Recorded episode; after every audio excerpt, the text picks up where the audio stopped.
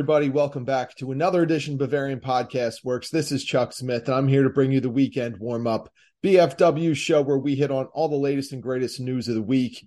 Bayern Munich has been in training camp in Doha, so you know there is a lot of news dropping from that. As always, Bayern has been involved in the transfer rumor mill. There have been a lot of things going on, uh, some speculation about where some key players might fit into the club in the future. It's just a lot. It's the normal Bayern Munich crazy week. And this one's a, a little bit special because it's just a week before we'll see them face off with RB Leipzig in the Rückrunde. Well, for all intents and purposes, the Rückrunde opener. I know technically it's not the start of the second half, but uh, it is the uh, first game after the break. So for me, it is the Rückrunde, and I'm excited about that match. I think it's going to be a good one, even though both teams will likely have some players missing because of injury. Uh, but either way, uh, the start of the Bundesliga second half of the season is always something that I look forward to. It's the stretch run. It's the start of a very compact schedule where the deepest and most talented teams are going to have an advantage. Of course, Bayern Munich is one of those teams. And it should be fun to see how things play out with them after losing a couple of key players like Manuel Neuer and Luca Hernandez, uh, to name two, of course, uh, things will not be quite as easy as they might have once looked. But Bayern Munich is a very good squad. They have a very talented coach. So I'm anticipating things going well, but there will be some intrigue, not just in the Bundesliga, but in the DFB Pokal. And of course, in the Champions League, where things are really going to be a little bit nutty as PSG awaits Bayern. Uh, and I got to be honest, that's one of those times where the draw, while it looked, I don't want to say favorable in the beginning because matching up with PSG is never really favorable for anyone, um, at least this version of PSG. But it did not look like a killer draw. It looked like something somewhat attainable, not somewhat attainable, but very attainable for Bayern Munich to be able to win. Now, of course, with some of the absences, it's very much up in the air. And in fact, if you were to ask me right now, I would tell you that PSG probably holds a little bit of an edge in that matchup. But that is all discussion for another time. Right now, we're going to get to the five things that we learned this week.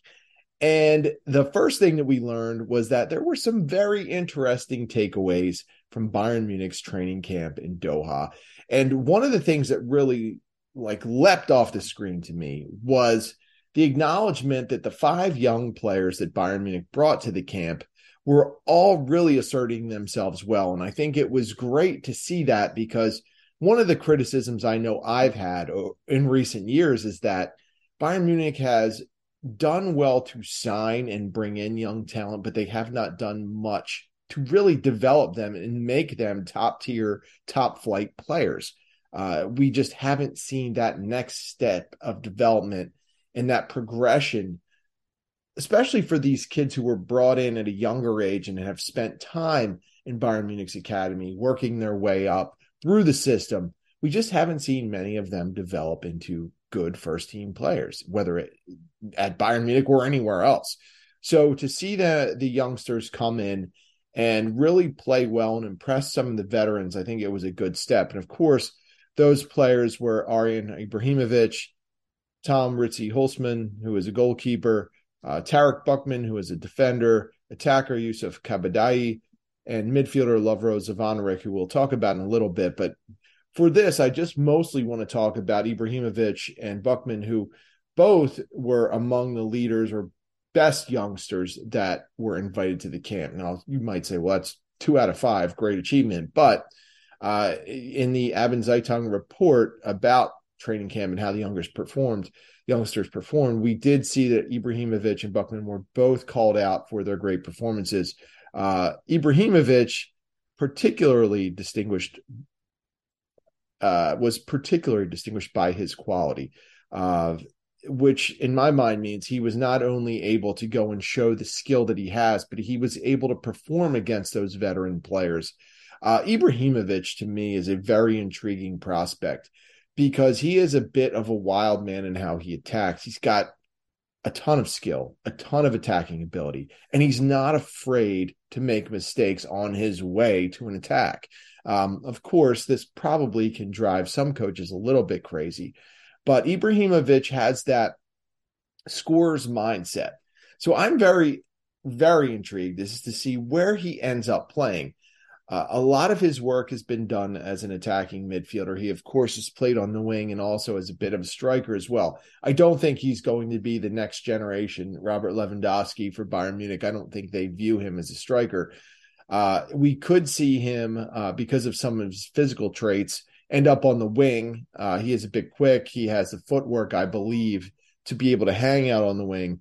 Um, but I do think that the question of where he would fit in long term as an attacking midfielder is definitely up for debate because you look at this roster and we always talk about the the glut of attacking midfielders that the club has. Thomas Muller, Jamal Musiala, Paul Wanner. I mean, Serge Gnabry wants to be an attacking midfielder. Leroy Sané has done well there. I mean, we see so many not just on the first team, but also coming up through the system. Uh, you could argue that Gabriel Vidovic, who's out on loan, is best as a second striker or slash 10 attacking midfielder. So there are a lot of options on campus out on loan. Ibrahimovic is really going to have to distinguish himself. He's going to have to show that he can bring something to the table that maybe some of those other players don't. And I think for him, his best attribute is his hunger for the goal. I think he loves scoring. And if you watch clips of him, if you get a chance to watch him play in any games, you'll see that that he is a determined scorer. He will sometimes eh, do some crazy things to try and create opportunities for himself. And I think that he's not, a, in my mind, he's not really too selfish of a player because he does create offense for some other players as well. But he is someone that could distinguish distinguish himself in that way, and maybe with the type of talent that he has, uh, maybe cause the club to look at how they're aligning uh, themselves and what kind of formation they might want to use. When you look at, you know, two of the most prominent younger players on the first team roster, you look at Jamal Musiala and you look at Paul Wanner and you say, those two players are probably best at playing as attacking midfielders. So at some point, something has to break. Uh, and Ibrahimovic, with all the talent he's showing, if he doesn't make it at Bayern Munich, it does look like at some point he will be an attractive transfer option for another club just because of his talent and his really just the insane desire to score, which I think really will attract some other clubs.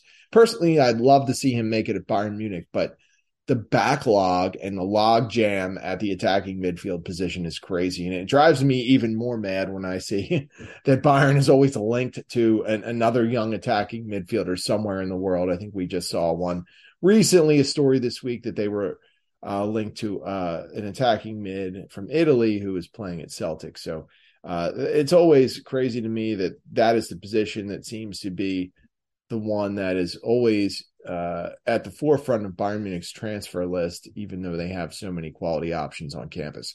As for Buchmann, I think he's also a very interesting figure because as a center back, you would think – he might have the opportunity to break through and if not jump into the rotation next season at least be that deep defensive reserve on the bench that we had seen in years past and whether that role was filled by Chris Richards or Tanguy Nianzou Bayern always seemed to have one younger player who was on the roster learning and working day to day with the professionals but really was not going to get much game time.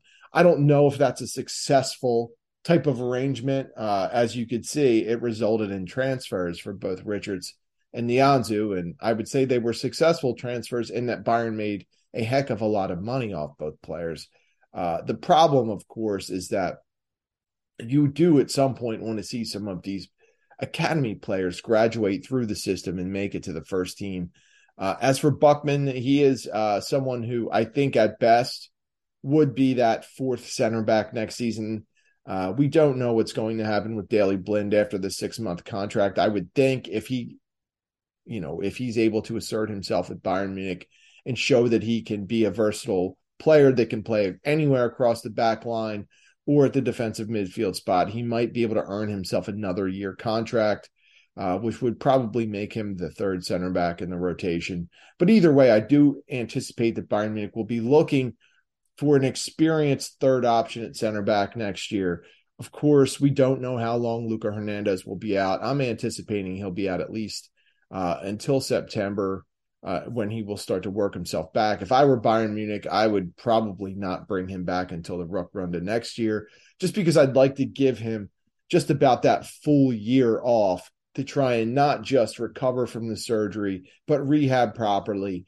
Mostly because I think Hernandez's game is predicated on his explosiveness and his burst. And if he doesn't have that, or mentally he's scared to ramp up to that speed, he's going to become a less effective player let's face it, he's not a huge physical presence like a Matthijs de Ligt or like a Mats Hummels or Jerome Boateng at the center back position. He's a smaller center back, relies a lot on his speed and what he's able to do with his quickness, especially his side to side mobility and his agility. It's not able to be matched by a lot of center backs out there, which makes him very unique. But without that, he's just a smaller center back who is quite aggressive, but might be foul prone if he can't quite cover the same amount of distance that he's used to. So, uh, Buchmann will have the opportunity, I believe, next year to make the team. I just don't know how big of a role. But either way, I think it's been great to see that those five players were able to come in and really assert themselves. And I think Thomas Muller was able to to provide a nice little quote on that. And he, you know, he said, if, if you're you know the biggest tip is to find a mixture of humility and to not freeze in shock and, and talking about um, the youngsters and how they were able to come in. And you know for him it was you know one of the things he talked about was you have to be cheeky especially the offensive players. And i think that's where ibrahimovic has probably been able to really stand out because he does have that fearless attitude where he's able to come in and really show what he can do. So uh, great to see that the youngsters are performing there. As far as some other takeaways from the camp, I think we did have some clear winners and losers from the camp. And included in the list of winners, of course, are all five of those youngsters, uh, including Ibrahimovic and Buchmann, who I, you know, stood out in the mind of the observers there at the camp. I think another winner that we saw was Daley Blind because – not only was uh, you know he able to procure or secure a contract with Bayern Munich, but he's able to come in at this time where he's going to be able to put himself on display, uh, not just for this season, but to hopefully get himself a contract next season, either with Bayern Munich or somewhere else. It's the perfect chance to showcase himself as a veteran defender, as someone who can come in and contribute to a squad.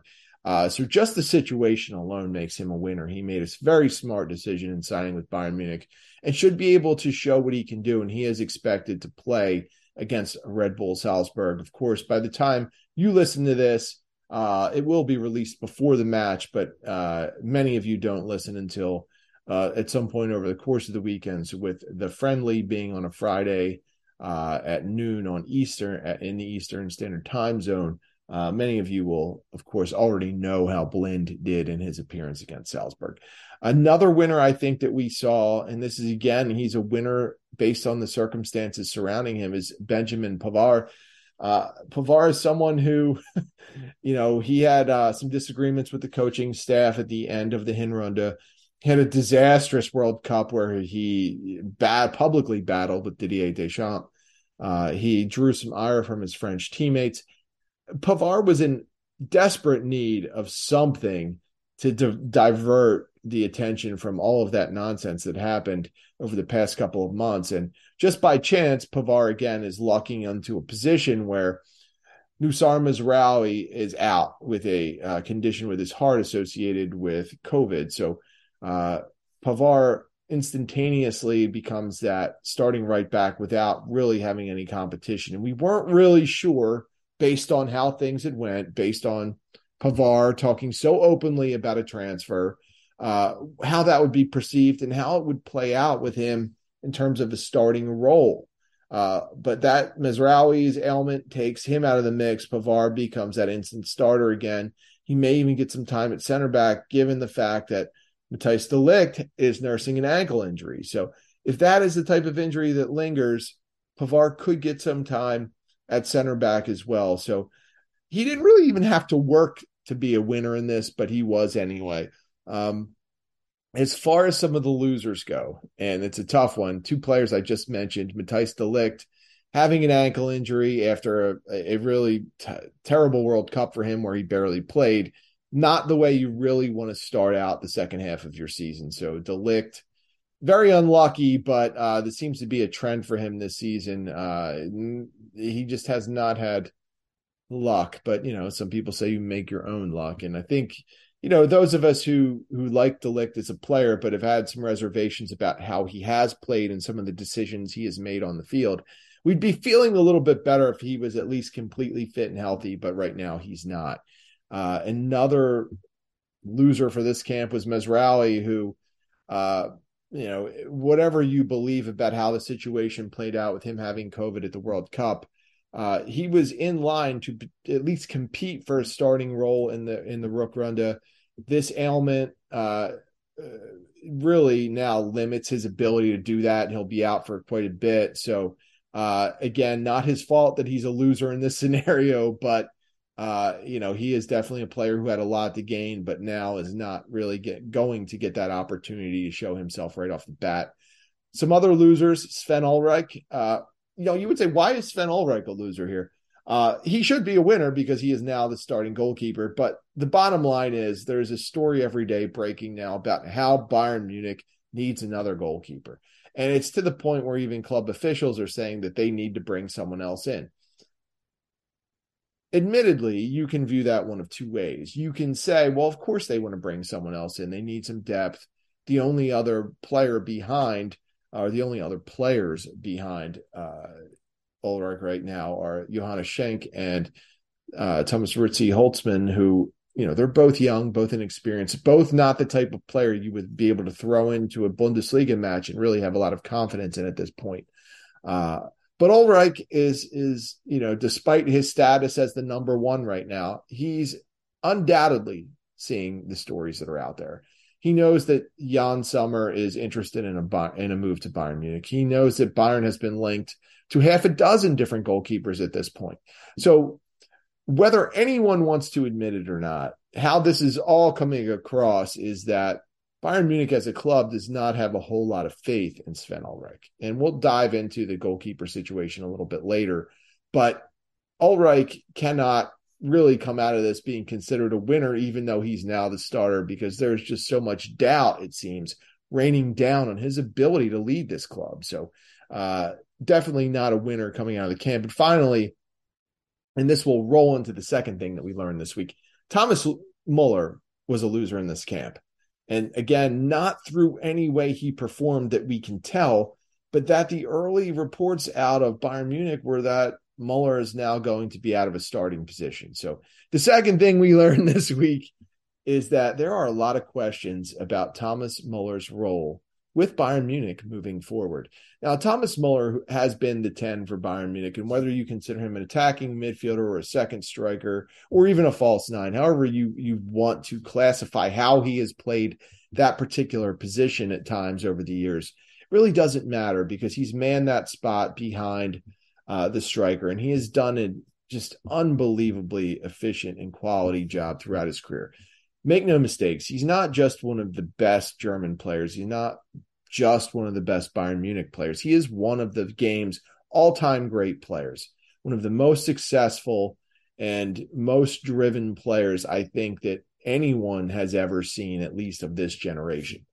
Um, where it becomes complicated now is you have this odd changing of the guard time for Bayern Munich, where the team's veterans like Muller and Manuel Neuer, they're they're now moving toward the twilight of their respective careers. Where, sure, if they were in a lower league or if a lesser league, I should say, if they were over in the United States playing for MLS, I would say like, yeah, you could probably see them playing at a high level in those types of leagues for for quite a bit longer. But in the Bundesliga and in Europe, uh, the greatest talents in the world are consistently being brought in. So now Muller finds himself in this weird position, seeing that Jamal Musiala now appears to be the number 10 of the future for Bayern Munich, and the future is now. From what we have read so far, Musiala will be the starting 10 when Bayern gets back and moving. Now, if that actually plays out, if the team continues to play in a 4 2 3 1, that all remains to be seen. Maybe there is an option for Muller and Musiala to play together. We'll see about that. But as of now, it does seem that Muller will take a backseat to Musiala and that Muller was not quite successful in beating out Eric Maxim Choupo-Moting for the number nine role. So where does it leave Muller right now? He's a man without a position. Julian Nagelsmann said this week that Thomas Muller will not be considered for the wings either. So if he's not going to play wing and he's not going to be the starting 10 and he did not win the job as a starting nine, which again, that all remains to be seen. Uh, he's in a tough spot. How long do you keep a player like Muller happy? How long can he thrive in this type of environment where he's not going to be playing a lot? He is now, if you believe everything that's been out over the past week and a half, he's in a position where he is a substitute player. And to me, I, I still feel like, even though there are, you know, there's a large segment of people who believe Muller has had it, that he's done. I don't think he's quite done yet. I think he still has something to offer. I just don't know now if he's going to get the opportunity to do that at Bayern Munich. And if this becomes a situation where he becomes a clear substitute, uh, I mean, let's face it, it's despite Musiala's relative relatively frail physique, he is a, a, player that when he comes off the pitch, he's noticeably not there. So as much as I think Bayern and, and Julian Nagelsmann would like to rest him and keep him fresh and healthy, it's going to be tough to take him off. I mean, will Muller be happy taking 30 minutes a game from Eric Maxim Choupo-Moting? I, I don't know. I don't think so. So it does lead me to believe that there's going to be a discussion at some point between Muller and the club about where he fits in on the squad moving forward, if he has any chance of competing for a starting role, and what things might look like moving forward in future years. And to me, if Muller is not quite ready to accept being a substitute, which I don't think he is for another year or two, this could be a situation where we could see him request a transfer after the season. Um, and that would be unfortunate. And of course, like this is nothing new. When a superstar gets toward the end of his career and the club is looking to move on, have that changing of the guard, it's not uncommon to see players leave. We've seen it a million times over. But it would be a little bit sad, I think, for a lot of fans because Muller has been ingrained as the heart of the club. He has come up through the youth system. He has been that player that the team, the club, everyone could point to is whether he wears the captain's armband or not, he is a leader on the team. He is the voice of the team, the heart of the team. In many ways, the brain of the team when they're on the pitch. So it, it, this is a situation where, I mean, there will be some fallout from it. You cannot replace everything he can do on the pitch at this stage, even at his at his advanced age. And it's funny for me saying that he's younger than I am. Uh, I, I don't view him as being done yet. I view him as still having something to offer. I just don't know how much of an opportunity he's going to get at Bayern Munich. So I'll be following, and I know all of you will be, what happens with Muller. I mean, when he gets his chances over the uh, the coming weeks, he's going to have to perform if he wants to get back in the lineup on a regular basis. And uh, listen, I would not be opposed to pushing Musiala out to the wing. I actually think he's a fantastic winger, maybe the best one on the team when he's at his best. I'm also not opposed to the team shying away or moving away from the 4 2 3 1 if they think Muller is one of the best 11 players and then they need to to change the formation to get him on the pitch. I think in many ways that's what happened earlier in the season when when Nagelsmann was using that 4 triple 2 he wanted to get his best 11 players out there. So one way to do it was to shift the roles and responsibilities around and how the players were aligned. And I think the one thing we have seen, if you're if you're in the hashtag Muller Mafia and you saw all this news and you're processing it and you're not happy about it, I think the one thing you can take away from it is that Nagelsmann does appreciate Muller and understands what he brings on and off the field, and that Nagelsmann is not afraid to change things up and use a different formation. So I wouldn't be shocked if if Muller works his way into being one of the best eleven. Um, if he's not there right now, I do think Nagelsmann will consider changing things up again to get those best eleven players on the field working together. The third thing that we learned this week involves another player that we referenced in that opening segment, Lovro Zvonarek, who the Croatian youngster looks like he will be heading out on loan this summer. So one of the good things about Bayern Munich in in recent years is that they have recognized that uh, the regional liga is not exactly the best proving ground for some of their brightest prospects. So we did see players like Gabriel Vidovic move on and uh, be able to take a loan elsewhere. We've seen Joshua Zirkzee in the past and just a host of other players move on so they could test themselves against a higher level of competition. Zvonarek is in a very, very odd spot because, again, he is one of those players who it, it's kind of funny that the uh, the talent base at Bayern Munich, all like their best young talents are all attacking midfielders. And Zvonarek, while he can play some other spots, he's played a little bit of wing. He is most known again as being a good attacking midfielder. So with that, and seeing that the backlog that they have, sending him out on a loan to me is a no brainer. And I hope that they can find a good destination for him. And by good destination, I don't, you know, I don't mean he has to go to a top club or anything. He has to go to a club where he's going to be an important part of the team. He's going to have to have a chance to have a lot of minutes. Uh, otherwise, it ends up being a non-productive loan, which is partly what we've seen in some of the moves in the past for, for Bayern Munich's loanees. They end up in these positions where they just simply do not get enough time. A good example is uh, Malik Tillman over with Rangers, who has gotten a lot of time and who has been able to show different parts of his game. And if you've been following Tillman's loan, you can see that there are some extreme highs to his game and extreme lows.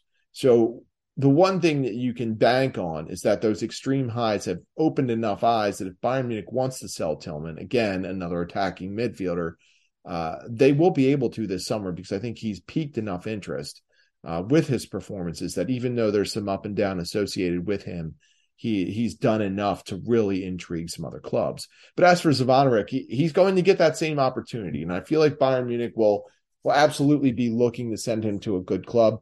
I wouldn't be shocked if he ends up in Austria because I feel like the Bundesliga there is, will would some of the clubs would present him the chance to be that important player to get a lot of minutes and for Bayern Munich to really see what the kid has up against grown men.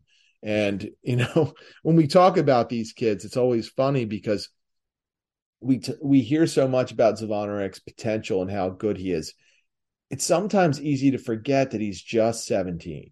I mean, he is just a 17 year old kid. And how he develops in the coming years, nobody knows, but he's got just so much room to grow.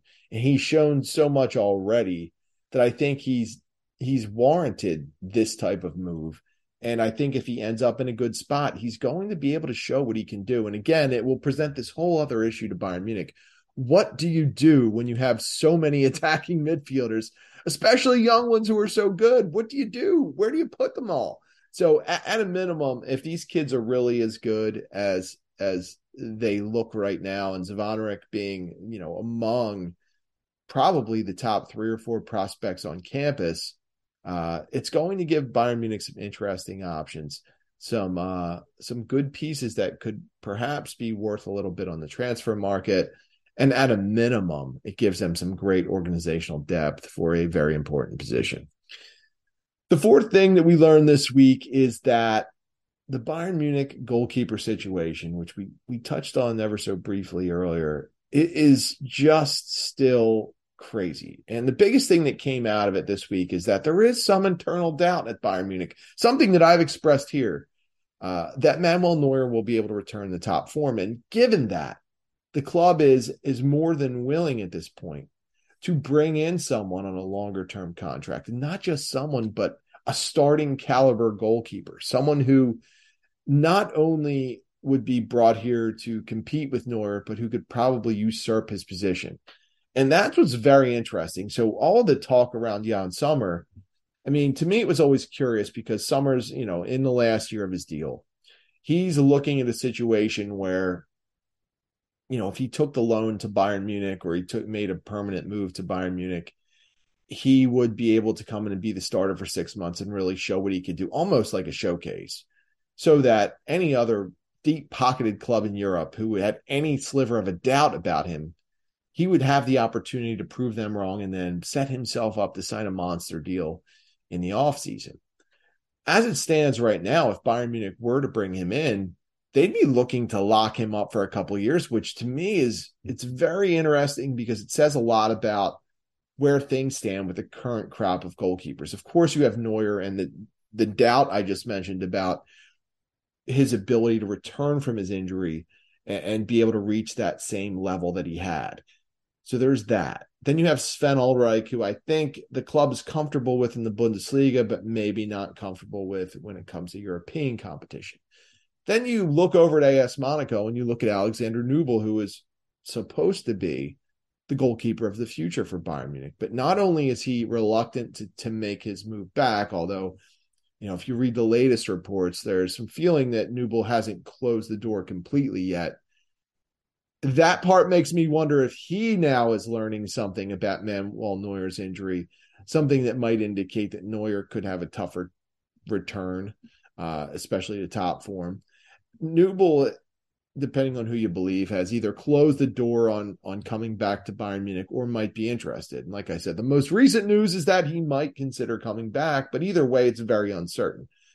The younger goalkeepers we mentioned earlier, they're just not ready yet. So I think if you see Bayern Munich make this move for Sommer, and right now it looks like they have to double their offer. It seemed like they were ready to offer four million to five million euro Gladbach wants somewhere around eight to 10 because they want to be able to have enough cash to procure a starting level goalkeeper for themselves if Sommer leaves.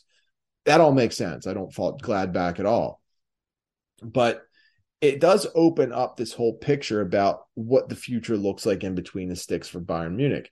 And I it's not just the club. I definitely have some doubts about what Neuer can do and how he can make his way back.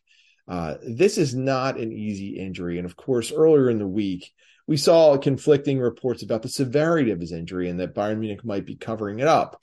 Um, to me, this was an easy story if it wasn't true to deny by his agent, but so far there has been nothing. And without a denial from the club or a denial from the agent, there's nothing to disprove that maybe Neuer was hurt worse. And I understand that the recovery period would be about the same either way, that it would take whatever it might be, eight to nine months. But it could be more difficult for him if it is more severe to regain his quickness, his explosiveness.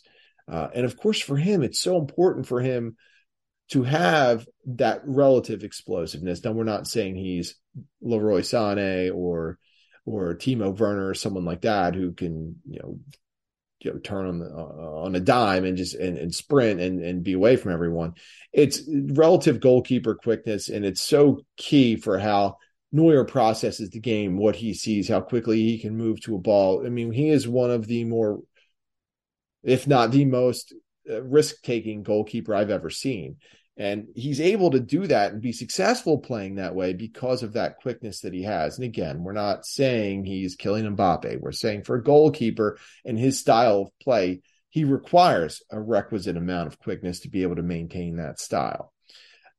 I think there's doubt that I have. I think that the club has doubt. And I think if the club is able to get somewhere, I do think it would be a two year deal at a minimum, just because – I don't think that anyone's quite sure what the future will look like for Neuer, and that Nubel might have not just shown um, that he's disinclined to return, but also might have pissed off some of the Bayern Munich executives with his refusal to return from his loan.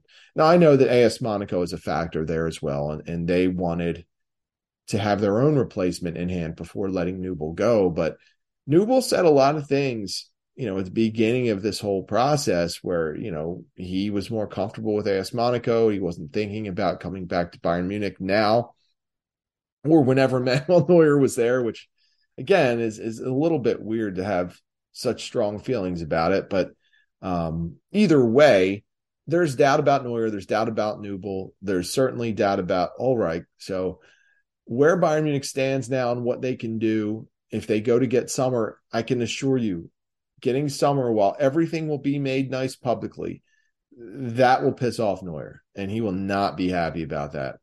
That much I can assure you. When your captain's not happy, you know, things tend to trickle down in the locker room. The captain's unhappy. Anybody else that's unhappy starts to be a little bit more vocal. Uh, so there are some ramifications that could occur. Uh, things definitely could happen, but as of right now, Bayern Munich is riding Sven Ulreich, and uh, you know they're still working on getting a deal done. In the end, I do think they're going to get Yann Sommer. I think it's going to happen. And I think that just opens up a whole nother can of worms for Manuel Neuer and and what his future might look like at the club. Finally, the fifth thing I learned this week is that I am super excited for the second half of the season. And if you followed along, and of course you all did because you're listening in this podcast, you're checking BFW. So we know you have followed along through Bayern Munich's path in the Hinrunde. You've you saw that there was some really great moments um, there were some choppy times, but overall, you have to say it was a very successful period. Julian Nagelsmann was able to work through different formations, different player combinations, a lot of different things to be able to get the team to come together and to really pull off a very successful Hinrunde. If you want to look at that and take away all the positives, you should definitely be excited about the second half. Of course, there were some down moments. There were some injuries. There were some players griping about their roles and their playing time, and that's all natural. But right now, the second half of this season offers a lot. Today, and granted, the the, the Rückrunde has not started, we're seeing a competition for the Bundesliga. It's not quite like years past where Bayern Munich was already a shoe in. Seeing that there's no Neuer, seeing that there's no Luca Hernandez, seeing that Mazraoui is out, seeing that this club has not really settled into a formation, it leaves them very susceptible, which is exciting for mostly all fans. Uh, to me, it, it's a wide open race for the Bundesliga title. I do think Bayern Munich's going to come away with it, but we're going to see some exciting games. We're going to see some fun matches. And I think that Bayern is not going to be quite as dominant as they were. As for the DFB Pokal, we're absolutely going to see some fun there. Bayern is still the favorite, like they should be, but things do get a little more tense now. Uh, it will be very interesting to see how Mainz and and any other clubs that Bayern might face in the competition approach Bayern at this point. Do they step up and try and go toe to toe with Bayern and try and take advantage of what could be a weaker defense and could be a weaker goalkeeping situation? Uh, or do they play it safe, try and sit back, absorb some punishment, and hope for one lucky counterattack goal? it's all going to be a fascinating uh, view from the top for us as fans because we're going to get to see how these clubs strategize to playing what is a little bit of a wounded Bayern Munich team. And of course, like wounded is all relative because there's still an overabundance of talent on the club. But, uh, you know, how all that talent comes together, how it all functions on the field, how Nagelsmann gets through to it, and if he can continue to have his messaging sink into the team um, that all remains to be seen. And I think it's going to create a very fun atmosphere in the Bundesliga and the Pokal. As for the Champions League, I mean, it does not really at this stage get any bigger than Bayern Munich versus PSG. Uh, Bayern Munich is absolutely going to have its hands full with PSG. Messi, Neymar, Mbappe. How do you stop that big three when you're really missing your best defender and your best goalkeeper? Bayern is going to have to take a look at changing how it plays, which I know is sacrilege to a lot of people because Bayern should always be the one dictating the tone, tempo, and pace of a match in most people's eyes. But I don't know that you can do that against the explosiveness of Mbappe, the guile of Messi, and just everything else that Neymar brings to the table. As you know, I'm not a huge Neymar fan, but I will acknowledge he's a superior talent and he is a matchup nightmare for Bayern Munich as well. Now, what you can say is that Bayern does have some defenders that are capable of handling this type of pressure, that they've already done it. Um, you can say that the midfield is experienced in dealing with these three players, especially Kimmich and Goretzka, are no strangers to Neymar, Mbappe, or Messi. And you can also say that the core of attackers, no matter who is out there, has proven that they are quality on the big stage. I mean, Sadio Mane, when he is able to return from injury, and it's funny we haven't even mentioned him because his injury has kind of been pushed to the background of everything.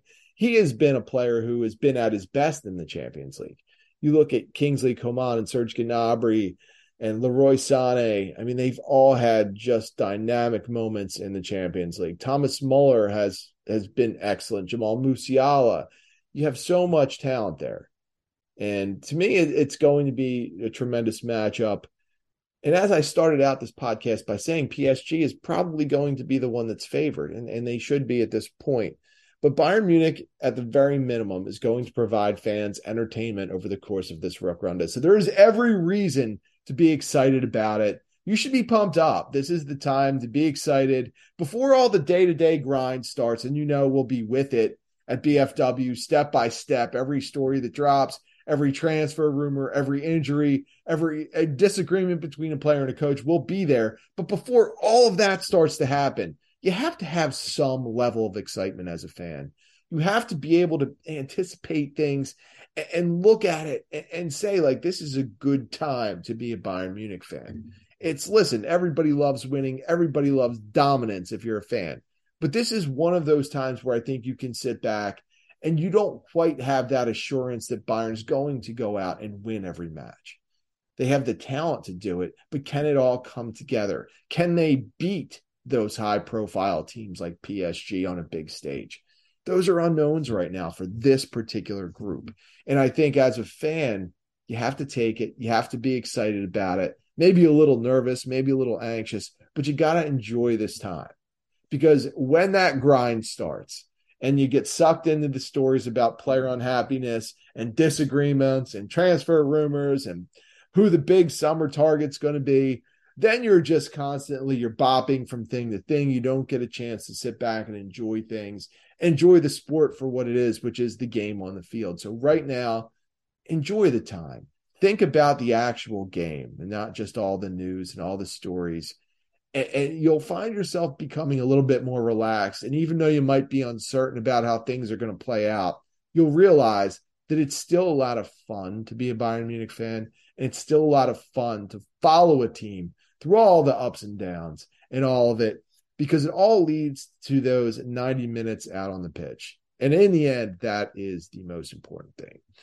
So that will wrap it up for this week. Again, I'm as streaming slacker and have not been able to get things on track because I have been insanely busy on the site. If you haven't noticed, I think I'm cranking out six or seven posts a day at this point. But um, you know, it's been really uh, busy there, and I haven't been able to settle down and, and really watch anything because the moment I start to lay down and pick up the remote at the end of the day, I literally am passing out within minutes. So I will get back to the streaming content and, and watching some things. I, I have a backlog of stuff I need to watch that keeps growing. So at some point I'll get there, but we'll wrap it up here. I do want to say enjoy the friendly if you listen to this before that. Enjoy the rest of the weekend. As always, you can get me at the Barrel Blog on Twitter. You can get the site at Bavarian FB Works. You can get our tweetmeister, Tommy Adams, at Tommy Adams 71 you can get I Need No Name with all of his infinite wisdom on Bayern and all of his great takes at BFWINNN. Keep checking out our podcast. We'll have a flagship show dropping Sunday night into Monday morning.